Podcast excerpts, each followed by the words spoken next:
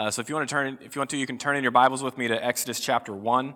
Um, we're going to cover the first two chapters of Exodus this morning, and um, I want to, I want to give you a a lens through which to look at this book. Um, I don't know about you, I've always looked at so much of the Old Testament um, through the lens of this is the history of the Jewish people, and, and by extension, the history of, of the, the story of God um, throughout, you know, from the beginning from the beginning of time on. That this this is the story, and here are the things that happened. Anybody else see it that way? It's okay if you do. Okay, just me. I thought it would probably be just me. Um, I, I've come to understand that a better way to look at it is, and this shouldn't be that, like, while the Bible is kind of a big book, it does not have all the stories or even all the significant events that happened in the history of the Jewish people. Something that I, I have, you know, as I've studied the scripture more, uh, spent some time in Israel, um, learned a little bit more about, um, you know, just that the ancient Eastern culture, which is very different from ours. When we write a history book in the West, we start at the beginning and we work chronologically to the end, and we tell, here are all the things you need to know about that happened. That is not the Eastern way of thinking. And we have to constantly remember that, like, when we read the Bible, we are in some ways reading someone else's mail, someone else's history book, and we need to understand who it was written to and see it through the lens that they would have seen it. Because to understand it, we need to know how would the people it was written to understand it. The Bible is written for you, but it was not written to you. And so it's important for us to see that lens. And, and so one of the things as we as we look through these uh, stories in the book of Exodus, we got to realize that the stories that are given to us in Exodus are given to us on purpose. We're going to see in chapter 2 three stories that all kind of have the same theme. Those aren't just because that's what happened and that's the, those are the stories that they wanted to preserve so you would know about. It's because these three stories tell you something about this person. These, these stories, these, these things are significant not just because of the event that they, that they you know, tell you about, but because of what they represent and, and how, they, um, how they tell God's story. And so as we as we open our Bibles and, and look at, at Exodus, I hope that um, I hope maybe we'll we'll see it a little bit um, fresh. Um, I am going to read both chapters. It's not super long. Uh, I think it's helpful for us to. Um, well, there is a thing about the public reading of Scripture, and we do a fair amount of that here. And um, I feel like God says it better than me anyway. So maybe we'll just read it and close in prayer. Uh, actually, no. Let's let's open in prayer. Heavenly Father, this morning we come before you um, with full hearts. Um, God, you have blessed us in so many ways. You've blessed our church family, you've blessed our individual families with, with babies that cry. God, that is so timely and so significant, even for this morning's passage. The sound of a crying baby meant something very different to the people of Israel while they were in bondage in Egypt. God, I pray that you will help us this morning to, to read these stories afresh, to see them through a new lens. Help us to understand what you have preserved for us in your word this morning. In Jesus' name, amen.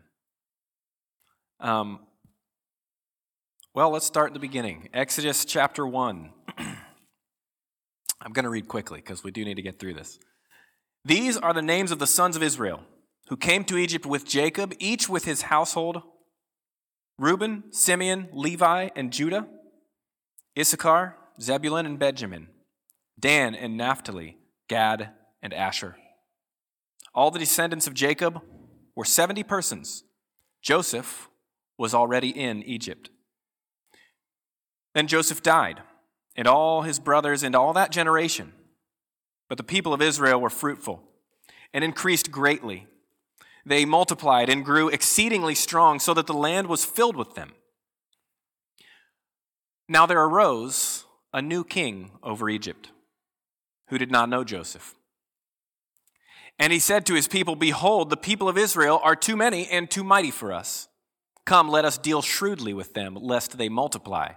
And if war breaks out, they join our enemies and fight against us and escape from the land.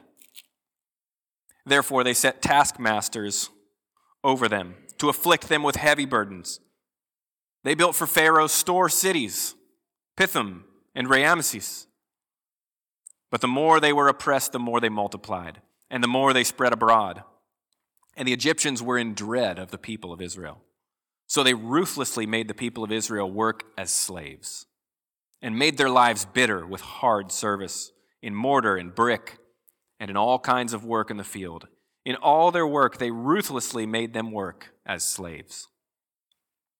Then the king of Egypt said to the Hebrew midwives, one of whom was named Shiphrah, and the other Puah. When you serve as midwife to the Hebrew women and see them on the birth stool, if it is a son, you shall kill him. But if it is a daughter, she shall live.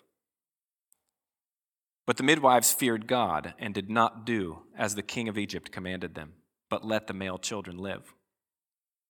So the king of Egypt called the midwives and said to them, Why have you done this, and let the male children live? The midwife said to Pharaoh, Because the Hebrew women are not like the Egyptian women, for they are vigorous and give birth before the midwife comes to them. So God dealt well with the midwives, and the people multiplied and grew very strong. And because the midwives feared God, he gave them families. Then Pharaoh commanded all his people Every son that is born to the Hebrews you shall cast into the Nile, but you shall let every daughter live. Now, a man from the house of Levi went and took as his wife a Levite woman. The woman conceived and bore a son, and when she saw that he was a fine child, she hid him for three months. And when she could hide him no longer, she took for him a basket made of bulrushes and daubed it with bitumen and pitch. She put the child in it and placed it among the reeds by the river bank. And his sister stood at a distance to know what would be done to him. Now the daughter of Pharaoh came to bathe at the river while, while her young women walked beside the river. She saw the basket among the reeds and sent her servant woman, and she took it. When she opened it, she saw the child, and behold, the baby was crying. She took pity on him and said, This is one of the Hebrews' children. Then his sister said to Pharaoh's daughter, Shall I go and call you a nurse from the Hebrew women to nurse the child for you? And Pharaoh's daughter said to her, Go. And the child went and called the child's mother. And Pharaoh's daughter said to her, Take this child away and nurse him for me, and I will give you your wages. So the woman took the child and nursed him. When the child grew up, she brought him to Pharaoh's daughter, and he became her son. She named him Moses, because, she said, I drew him out of the water. One day, when Moses had grown up, he went out to his people and looked on their burdens, and he saw an Egyptian beating a Hebrew, one of his people. He looked this way and that, and seeing no one, he struck down the Egyptian and hid him in the sand. When he went out the next day, behold, two Hebrews were struggling together. And he said to the man in the wrong, Why do you strike your companion? He answered, Who made you a prince and judge over us? Do you mean to kill me as you killed the Egyptian? Then Moses was afraid and thought, Surely the thing is known. When Pharaoh heard of it, he sought to kill Moses. But Moses fled from Pharaoh and stayed in the land of Midian, and he sat down by a well. Now the priest of Midian had seven daughters, and they came and drew water and filled the troughs to water their father's flock. The shepherds came and drove them away, but Moses stood up and saved them and watered their flock. When, he came home, when they came home to their father Reuel, he said, How is it that you've come home so soon today? And they said, An Egyptian delivered us out of the hand of the shepherds, and even drew water for us and watered the flock. He said to his daughters, Where is he? Why have you left the man? Call him that he may eat bread. And Moses was content to dwell with the man, and he gave Moses his daughter Zipporah.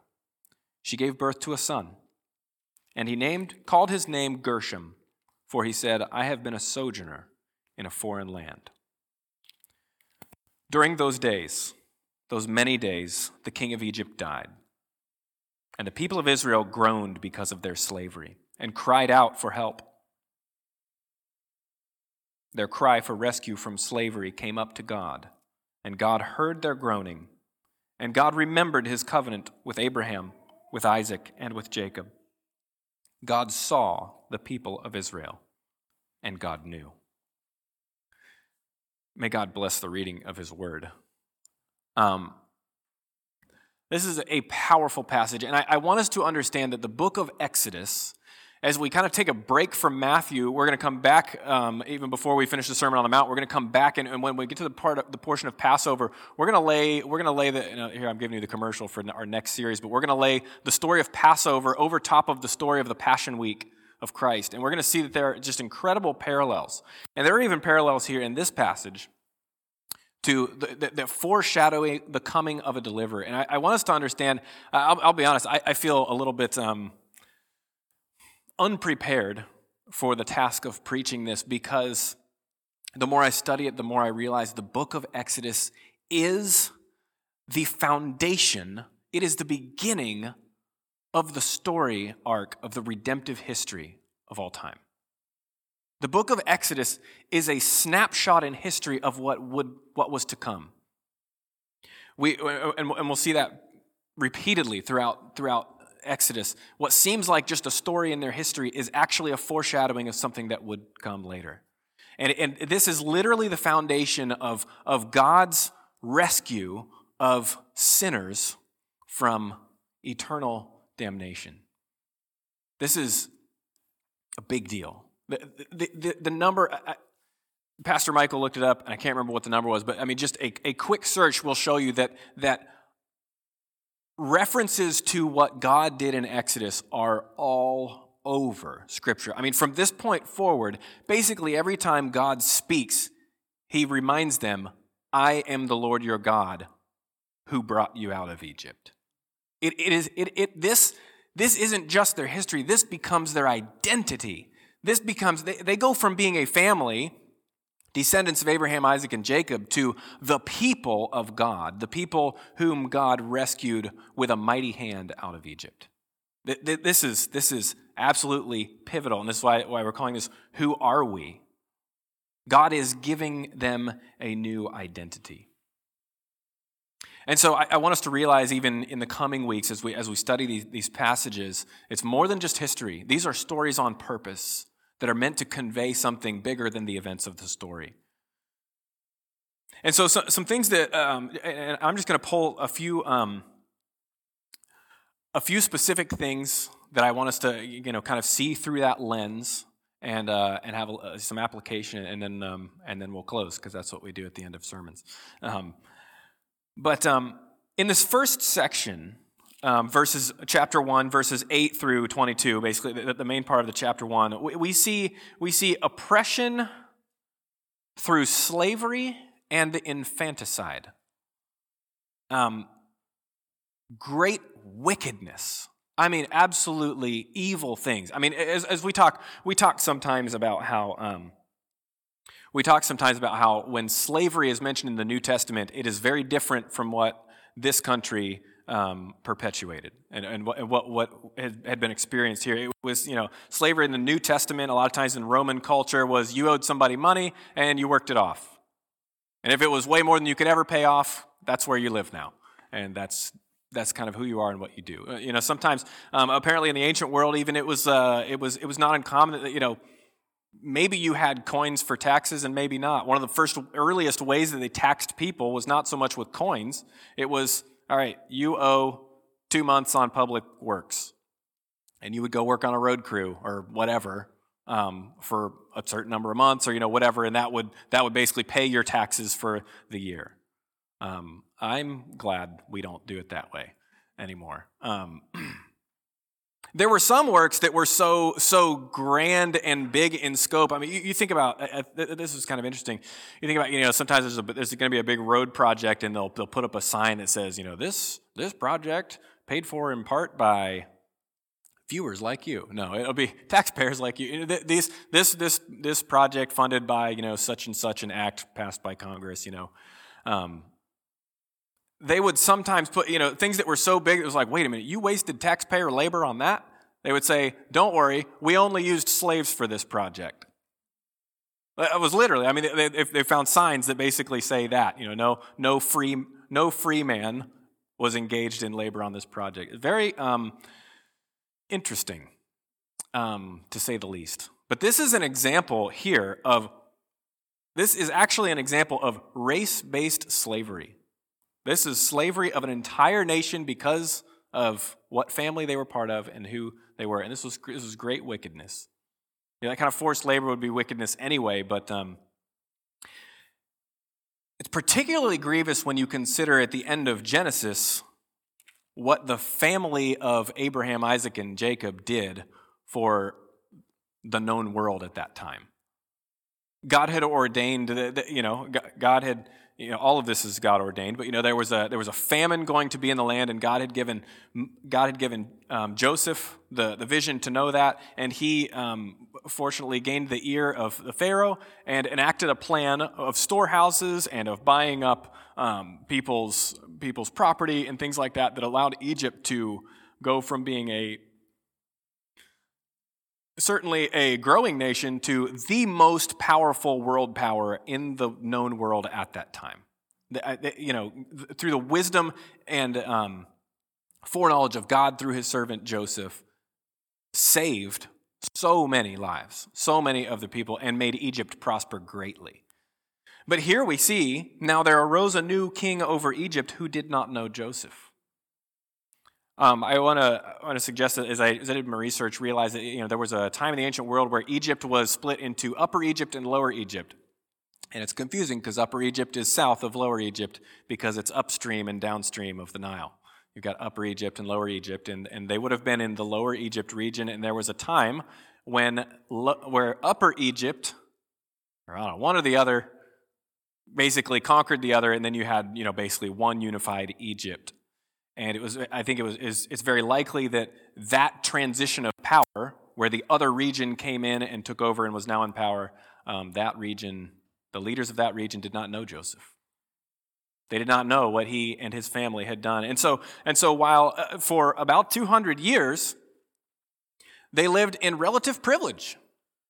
Egypt realized it was to their advantage. A, they kind of owed this family um, for for all that, um, you know, that, that, was all that, J- that Joseph asked of Pharaoh. Hey, you know, just, you don't have to like make me, uh, make me a national hero, but just let my family live unmolested in, you know, this area over here. We'll, we'll stay out of your way.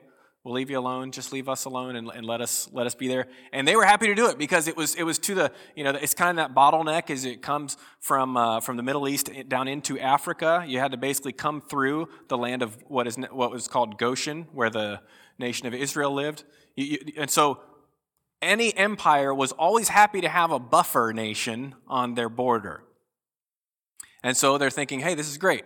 This this family can live here um, any enemies got to get through them first. So, eh, you know, it'll either buy us some time or, or they'll fight for us, you know, whatever, and we'll treat them good, so they do. That was kind of foreign policy um, at that time. And, um, and then that changed. Here's where I want you to see a parallel. That is exactly what happened. If you remember what we talked about at Christmas, that is exactly what happened in the New Testament the Roman Empire ruled everything around the Mediterranean. Everything they, they called it they called it uh, Mare Nostra, which means our sea. Everything the Mediterranean Sea touched was Rome. And everywhere Rome ruled, Rome built all kinds of public works to improve your life, and they put an army there to protect you and also keep you in line. But, you know, to protect you. And you paid for that army. And you paid for those works in taxes, but not the Jewish people. Oh, and also you got a Roman ruler. You didn't, you didn't get your own ruler. Rome put a governor in place. But the nation of Israel had a special arrangement with them. They were on the edge of the Roman Empire, and past the nation of Israel on the other side of the Jordan was the Parthian Empire, the enemies of Rome. So it was advantageous for Rome to treat the Jewish people nice because they were the buffer between the empire and its enemies. And so nobody else got a king, but Israel got their own king. And everybody else paid taxes to pay for the army that occupied them, but not, not Israel. Israel got that for free. Not like they wanted it, but they got it for free. Until, in those days, Caesar Augustus issued a decree that all the world to be taxed. That signified a change in the, in the foreign policy, a change in, in the, the, the ruling, occupying force over them, changed the relationship from relative, relative ease to oppression. There's a reason these stories are both in Scripture and they're right there on the page. We totally miss it if we don't look at it through this lens and realize that this, this is an echo of what was to come. Something interesting that I want us to consider is that the position that the nation of Israel had of relative comfort, and by nation, I really just mean family. You know, there's, there's, it starts out, there's like 70 of them, and they are um, increasing rapidly. Um, there was a small number of people who even remembered the land of Canaan and by the time we enter this story, those people are all gone. They've only heard stories of this land where God called their ancestor Abraham to go and said that and promised him and made a covenant with him that I will give you this land. Th- these are stories at this point to this people. A whole land away that they've never seen. Meanwhile, here in Egypt, we kind of got it going on. We're, got, we got, we're protected by the most powerful nation in the world at this time. Um, they leave us alone. We kind of just do our own thing. Why would we want to move? And God, in His divine wisdom, sees fit to change their desires. And I want to suggest that God does this in our lives. The nation of Israel, eh, this family experienced great hardship to shape and align their desires with what God wanted for them. God, God, God needs to, to bring our wants into alignment with what He wants for us, which, with what is best for us. They could not have imagined that to leave the safety and security of Egypt and go to this land that's actually currently occupied by other people and fight for it and take it over and now have to, you know, provide for their own defense and all of that. How is that better? How is that better than what we've got going here in Egypt? That was a pretty hard sell. But God understood that there was going to be need to be a they were going to need an identity they were going to need to be um, not, just, not just sons of Abraham, but the people of God. And in order to do that, God was going to have to show himself to them in a mighty way, a way that would come to define this people. And so God allowed what seemed like, does God even remember us? Does God even see us? Does he even hear us? Great wickedness was perpetuated against them, but it brought their desires in alignment with God's. John Calvin, in his commentary on the scriptures, um, kind of talks about this. He, he points out that the memory of the land of Canaan might well have completely faded from their hearts and minds had the Egyptians allowed them to continue in the privilege they experienced at first. God uses discomfort to move us from our complacency toward the plans He has for us. And He certainly did that in, the, um, in, the, in this example of the, of the nation of Israel. There is more in these couple chapters than we have time to fully probe this morning. Uh, you know, there, there's the I mean, move on from the slavery bit, which is like a whole sermon by itself, and move on to the um, the edict from the Pharaoh to kill the male children. I mean, this is, this is great wickedness. This is the first example of this kind of, this kind of infanticide that we see in Scripture. Certainly, there were examples of, um, of pagan child sacrifice, um, examples of you know conquest and you know killing even the women and children. All of that, all of that terrible. Nothing on this scale. Nothing like this. This was a great, great evil perpetuated against God and his people. And it's important to recognize, again, harkening back to that Christmas series where we talked about the Christmas dragon. And if you missed that, um, that was different. Um, but here's an example where the dragon that we see in Revelation knows that the seed of the woman, the promise of the deliverer that will rescue all of man from his clutches, is going to come from the seed of this family.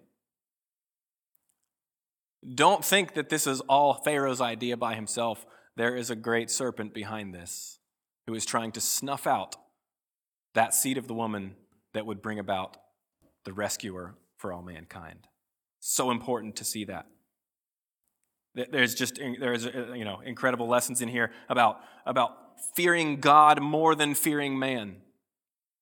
The Hebrew midwives, well, you know, first first Pharaoh tried to do this subversively.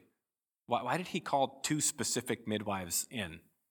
Well, he doesn't want a full scale rebellion on his hand. And so he's thinking if I can quietly do this and make it, you know, maybe these midwives will help me out, we'll make it look like an accident, and we'll pay him. But they feared God more than they feared Pharaoh, although they did still lie to him, but that was, that's interesting. Um, but God blesses them. An assault on human life is an assault on the image of God. All forms of ending human life at any stage is an assault on the, on the person and work and the image of God. And we see that all throughout Scripture. From the, the, the very first, from Cain killing his brother Abel, the great sin, certainly he ended his brother's life, but the great sin was that was an assault on the image of God. It's a way bigger deal than we like to think, than our culture would want us to think. And, and I, I think it is very obvious the parallel between this great wickedness and what we see being perpetuated against unborn children across the world, and particularly in our country today. It is an assault on the image of God to end human life. Human life, because it bears the image of God, deserves our, it deserves dignity, respect, and protection at every stage. Whether it's somebody that's a vegetable in a hospital bed and you know should we just should we just end that you know that uh, that's not really great quality of life no that is the image of god and he is the one who decides And it is so important that we acknowledge that and leave that in his hands so much more we could say about that. But as we, as we move on, to the story of Moses' birth and his, and his preservation, and actually the Hebrew midwives kind of works into this. This is important to, to recognize that one of the things that the nation of Israel brought uh, with it from Egypt, one of the things that it, that it learned, um, Egypt prized very highly their shrewdness. They were extremely ethnically proud. I mean, if you were like, if you were Egyptian you, at, at this time, you would absolutely have had ingrained in you that because you are Egyptian, you are better than everyone else. They, they had great national pride. I mean, good grief. Look at the stuff that, that they have unearthed and are continuing to unearth about their burial practices and all this. They, they thought very highly of themselves and their civilization. And this is where, where, where Pharaoh says, Let us deal shrewdly with them, lest they multiply. And if war breaks out, they side with our enemies. This idea that we are going to outfox them, we're going to be smarter than them, we're going to trick them, we're going to use cunning and shrewdness and beat them, you know, kind of weed them out or, or weaken them in some way. And, and what do we see? I, I want you to realize that, that this, is, this is important. This is something we wouldn't pay any attention to. Pharaoh says, let us, let us um, deal shrewdly with them. And what happens? The fox gets outfoxed. The Hebrew midwives, completely, completely, uh, you know, they say they're going to go along with it and then totally, totally pull one over on, uh, on Pharaoh and then play it off like, I don't I mean, what are we going to do? They outfoxed him. Moses' mom, Yocheved, she does the same thing. She out she outfoxed the fox. She she in her shrewdness, in her um, I don't know if cunning is the word, but this wisdom given to her from God, orchestrates this whole thing. Okay, let go of this whole Prince of Egypt. Okay, it was a great movie, and uh, some for some of us, it was the first time we cried in an animated film. But that's because you hadn't watched Toy Story three yet. But this idea that Moses was Pharaoh's brother growing up, just like let that one go. Okay. Um, just look at the at the house of Saud these days. You know, all the Saudi Arabian, the um, you know, uh, the United Arab Emirates, Yemen, Oman, all of the all of the oil, the Gulf states, all of those are princes of the same family. The princes. There's no shortage of princes and princesses. A princess finds him. How do I know this? Well, if you were um, a princess who was giving birth to um, the line of succession, and you were as proud of being Egyptian as Egyptians were, the idea of raising a Hebrew child in that line of succession, no, that's not a thing that's going to happen. But she was a princess, and with that came the rights and responsibilities and privileges of being uh, a member of the royal house, even if a lower ranking one, but still. Also, let go of the idea that, um, that, that Yocheved, you know, they, they had this baby, raised it for three months. Okay, that part's true. And at some point realize, you know what? I'm just gonna, I'm gonna, uh, I'm gonna technically obey Pharaoh, but I'm also gonna obey God, and I'm gonna, I'm gonna make it so that the baby can float down the river and just hope God will save him. Okay, that sounds super spiritual, but in reality, God gives her the wisdom to craft a plan in which she makes a floatable basket but she didn't float it down the river. She puts it in on the bank of the river so it looks like it floated down the river and just happened to land right where Pharaoh's daughter would be um, coming to bathe. She knew. She knew that she's coming there. These little bathing spots would be in front of a in front of a temple where the you know there's a little eddy in the river or something like that, a little cove. There, there, would, be times of the year when ritual, that kind of ritual bathing would happen. She knew that this kind of thing was going to be happening. And, and Moses' sister didn't just happen to kind of follow the, follow the basket down the river and hide and, oh, maybe I'll speak up now. This is all part of the plan where they outfoxed the fox. That's, that's the, kind of the point of this story. They, the, the nation of Israel, through the wisdom and cunning given them by God, were able to stay in many ways one step ahead of the Egyptians. There are stories in, in, in, ancient, in the ancient world of a, of a, a hero who is born into, um, who is, whose birth is unknown but is raised by uh, basically one side of the tracks and then later finds out his true identity and then steps into his role. And it's always that a prince is born, raised by commoners, and then eventually, real, you know, it comes to the realization that he is in fact a prince and steps into his rightly role as leader. The way God works is very different from how the world works. This is the same story in reverse. It is a slave who is born but raised by royalty. And, and in, in stepping into his true identity, he doesn't go back to being a slave. He leads that nation. He becomes that nation's leader, even though he was born a slave, raised by royalty, and then God raises him up to be the leader. These are, these are incredible, incredible um, vignettes that are communicating something about God and something about his people.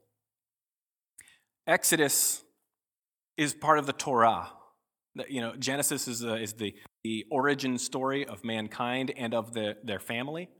Exodus is their identity. Deuteronomy is their constitution. And Leviticus is their, um, basically, uh, all their court precedents. I mean, it's given to them by God, so they didn't actually have to litigate it all first, but it's like, okay, and here's how you would apply the law in all these hypothetical situations. Okay, so understand that like and then and then numbers numbers kind of has a lot of their a lot of their their family history, genealogy, and some other things like that. But understand that like the Torah, th- this would have been studied by all Jewish people growing up, and they would this this is what helps them understand who we are, who they are as a people. The book of Exodus is the identity piece of that. In this last section of chapter 2, verses 11 to 22, we, we, get, we get three stories of Moses defending the weak and oppressed. There's a reason that those three stories are told next to each other. It's not because uh, nothing happened till he was like 40, then he killed a guy, and then the next day he intervened, and then he go to, went, and re- went and rescued some, some girls at the well. Uh, no, these three stories are, are next to each other on purpose because they all show you something. This person who has been chosen to deliver the nation of Israel from the hand of Egypt um, by the mighty hand of God, this person who has been chosen, he doesn't know it yet but there is a calling on his life. He has a sensitivity to the weak and oppressed. He is God's chosen deliverer, and he doesn't know it yet. And, and there's something that he has to learn here. Uh, one of my commentaries uh, said this these two incidents, specifically the, um, the one where Moses kills the Egyptian and then where the, uh, the Hebrews are fighting with one another, these two incidents prove that neither were the Israelites ready to go out of Egypt, nor Moses prepared to be their leader. It was by the staff and not the sword, by the meekness and not the wrath of Moses, that God was to accomplish that great work of deliverance. Moses knew that he was raised, he was raised by, by uh, literally his mom. Okay, here's another way they outfox the fox. Moses' mom worked it out so she literally got paid just to be her, just to like raise her own kid. Well played, okay? He knew who his people were. And, and he, he was raised in the house, in the royal house. Um, but it's clear when he goes out and observes the oppression of his people, he knows that they are his people. And he sees them being oppressed. And as in the ancient world, your clan comes above all else. We can be like, wow, God really um, blessed lying and murder and all kinds of stuff um, in this. And, and that's not the point of the story. He defended his people as would have been proper in that time. Um, it, it's, it's, very, it's very likely, um, given the, the words that are used in this, in this passage, that the Egyptian who is um, who was beating the Hebrew was actually killing him, beating him to death. And Moses basically avenged that. Look, I'm not saying that's what we should all go do. This is not the application section. But, um, but Moses was not ready to lead them yet. Moses had some character development that needed to happen first, and the character development did not involve shoveling snow or um, whatever we do down here. Um, Moses didn't know how to deliver these people, but he clearly wanted to. And he thought maybe, maybe I'll do this by force, one person at a time. But God was going to deliver these people, and when God delivers anyone, he does it in a way that there can be no question who did the delivering, who worked this salvation. It could only have been God. God only works in a way that only he gets glory. That is so important. You know, as we, you know, you think of the, the, the five solas of uh, Martin Luther and the Reformation, you know, soli deo gloria uh, is the last one. All and only for the glory of God. God does all things for his glory. This is important. So, as we think through, why did God allow this? Why did God allow that? Why did God bless this? Why did God um, allow, certainly God had the power to stop any and all of these things happening. Why did he allow such evil to be perpetuated against his chosen people? Far be it from me to sit in the position to judge Almighty God as to whether his choices are right or moral.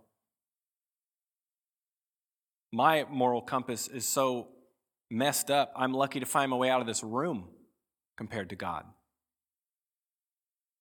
This I know God does everything for his glory, and his timing is always best. And I want to I want to end with this. This passage here, this these couple verses at the end. God their cry for rescue from slavery came up to God, and God heard their groaning, and God remembered his covenant with Abraham. That doesn't mean God had forgotten it and now he remembered it. God remembered it the whole time. God saw the people of Israel and God knew. That is so important to acknowledge the sovereignty of God. God is doing something. God is at work in their lives. And at this time, it has been 400 years since they left the land of Canaan. And for about half of that, they've been in abject slavery. And, and interestingly enough, you go back to Genesis chapter 15 and you find out that this was actually part of the promise. Verses 13 and 14 say, "No, the Lord said to Abram, Know for certain that your offspring will be sojourners in a land that is not theirs, and will be servants or slaves there. And they will be afflicted for 400 years. But I will bring judgment on the nation that they serve, and afterward they shall come out with great possessions. That is like it's funny. That's exactly what happens. But it's important to acknowledge that God is at work. God is at work whether they can see it or not. If you go to my favorite verse in the whole Bible, Habakkuk chapter 1, verse 5, you may be familiar with that. Actually, I don't need to turn to it. Habakkuk chapter 1, verse 5. Habakkuk cries out to God, God, why do the wicked prosper? Why do your righteous why do the righteous suffer? Why do your people experience such hardship? And God answers back, Look around at the nations and be astounded, for I am doing a work in your day that you would not believe, even if told. And that was true here too. God was at work. God was putting the pieces into place, putting the pieces in motion that would change the course of this family and make them into a nation. God saw and God knew. It is so important in our lives. By way of application, as I close, to acknowledge the sovereignty of God, to lean heavily on the wisdom of God, even when we experience hardship. And I, let me just suggest no one in this room, I think I could venture so far as to say, will ever experience in your lifetime the type of hardship that the nation of Israel experienced in this season. But the hardship that we do go through is our own. And so, whether it's not about comparing it to someone else's, it can still be hard. Some of us may have to go through the difficult season of losing a child or a spouse, dealing with a devastating diagnosis. The list goes on and on. It is so important that in all seasons we remember God is sovereign. He is on the throne. He sees, He hears our groaning, and He knows. It is important that we not ask God, why me? But how can you get glory? How can I give you glory in this circumstance? How can I reflect your character and be your people in this situation. There are so many parallels, and I'm, just I'm going to quickly give you another one. Some of the ancient, uh, kind of, oh, ancient, but like, you know, really old historic church fathers uh, describe Egypt as this season as the womb of Egypt. That's kind of an interesting way to put it, the womb of Egypt. But think of this and uh, you know, if you, if you, think back to what we talked about when we had our, our baptism uh, for Savannah, by the way, pray for them. They're on their way back from Mexico. They did make it back as far as Texas, but their flights were way delayed, so they, they will be back with us soon. Um, but we talked about the whole coming through water and how when God works a great salvation, he delivers us by bringing us through water in some way. And, and we even talked about like the actual, like the birth of a child. In, in a way, there, there is water and you're brought through the water and you're delivered. It's interesting that we use that term. The nation of Israel, the, the seed of Abraham, the, the seed of this family goes into the womb of Egypt and grows into a people, grows into a nation, and God brings them out through the water and delivers them. It's very interesting, isn't it? And, and, and this nation is born. It's just an incredible parallel. These incredible things are right on the, right on the page, and we so often fail to see them. But I want us to see that this, this as, we, as we go through this, God is sovereign in every single step, no matter how long it's been since you heard from Him last. no matter how hard your life is, remember this life is a blip on the timeline of eternity.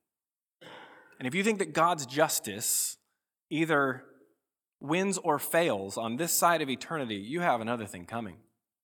Vengeance is mine, I will repay, says the Lord. He sees and he knows. And on the scales of eternity, justice will be served, and his righteous will be rewarded, and the wicked will be judged. We ought to find great comfort in that and find the, the strength to be faithful. We pray with me. Heavenly Father, thank you so much for your word. Thank you for the people of Israel, that we can look at their history and see even just the fact that they the fact that they are even still a people is just an incredible evidence of your hand on them.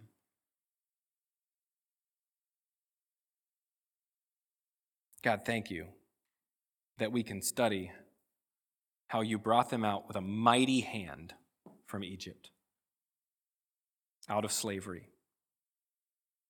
into the life that you had for them. God, help us to see that in our own lives. How without your salvation and deliverance, we are slaves to sin.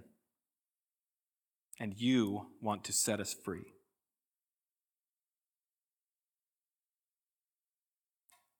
Thank you for Jesus. In Jesus' name, amen.